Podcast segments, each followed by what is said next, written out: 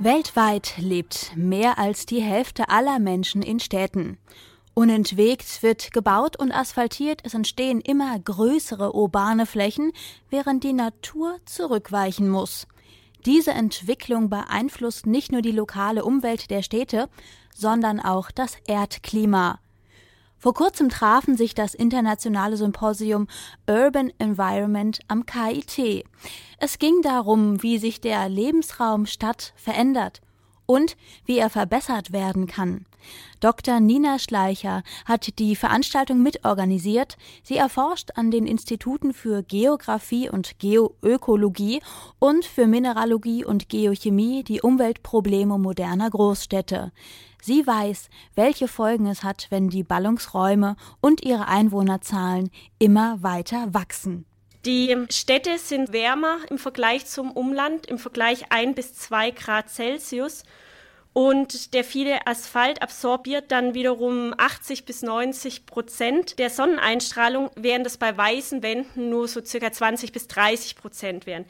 Das heißt, die Bebauung fördert diese Erwärmung. Außerdem gibt es derzeit den Trend, dass die Städte immer dichter bebaut werden, um der Flächenausdehnung im Umland entgegenzuwirken. Durch diesen Trend gibt es aber immer weniger Freiflächen in der Stadt selbst. Und diese Freiflächen wären aber für das innerstädtische Klima sehr wichtig und für eine Temperatursenkung und sind natürlich auch ein wichtiger Lebensraum für zahlreiche Lebewesen in der Stadt. Ein Sommertag in Beijing. Das ist keine angenehme Vorstellung. Man denkt an Hitze, Staub und Smog. Weil die berühmten Staubmasken keine Dauerlösung sind, werden am KIT-Institut für Geographie und Geoökologie andere Lösungen erforscht. Dr. Nina Schleicher beschäftigt sich mit winzigen Partikeln in der Luft, den Aerosolen. Die sind mit bloßem Auge zwar meist nicht sichtbar, aber sie haben dennoch eine große Wirkung. In Städten spielt natürlich auch die hohen Aerosolkonzentrationen, also die Luftverschmutzung, eine wichtige Rolle. Diese Aerosolpartikel führen zu einer zusätzlichen Erwärmung in der Stadt, aber sind natürlich auch sehr relevant bezüglich der Gesundheit der Einwohner in Städten. Laut einer aktuellen Umfrage des Marktforschungsunternehmens Ipsos halten die meisten Deutschen die Luftverschmutzung für eines der größten Umweltprobleme, weit vor Wasserverschmutzung oder Müllbergen. Die Politik hat darauf zum Beispiel mit dem Einrichten von Umweltzonen in größeren Städten reagiert. Wer ein Auto besitzt, das viele schädliche Abgase produziert, erhält eine rote Plakette und darf deshalb dort nicht fahren.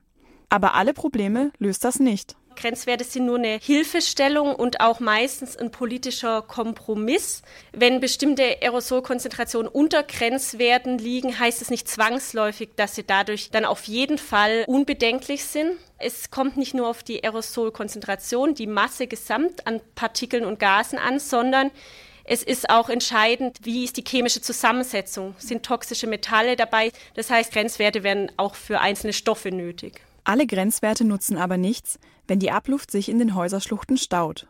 Schon bei der Stadtplanung sollte für Frischluftschneisen gesorgt werden. Um solche und andere Lösungswege zu erkunden, bringt das KIT-Zentrum Klima und Umwelt unter dem Topic Urbane Systeme Wissenschaftler aus unterschiedlichen Fakultäten zusammen. Genau dieses Ziel wurde auch beim internationalen Symposium Urban Environment verfolgt. Als das Projekt vor 30 Jahren startete, ging es dabei noch vor allem um Verkehrsplanung. Heute beziehen die Wissenschaftler viel mehr Aspekte mit ein. Von der Studie zur praktischen Umsetzung ist es aber oft ein weiter Weg. Es hat sich gezeigt, dass die nachhaltige Stadtentwicklung eine sehr große Herausforderung für die Zukunft ist und dass es hierbei nur in einer interdisziplinären Zusammenarbeit möglich ist, was zu erreichen. Und es hat sich auch immer mehr gezeigt, dass es auch wichtig ist, wie die Wissenschaftler mit den Entscheidungsträgern in der Politik kommunizieren, dass die Ergebnisse und neue Ansätze dann eben auch zur Umsetzung kommen können. Doch wie sehen sie nun aus, die Städte der Zukunft? Werden Autos dort bald ganz verboten sein oder müssen Häuser abgerissen werden, um mehr Freiraum zu schaffen? Gibt es ein Patentrezept?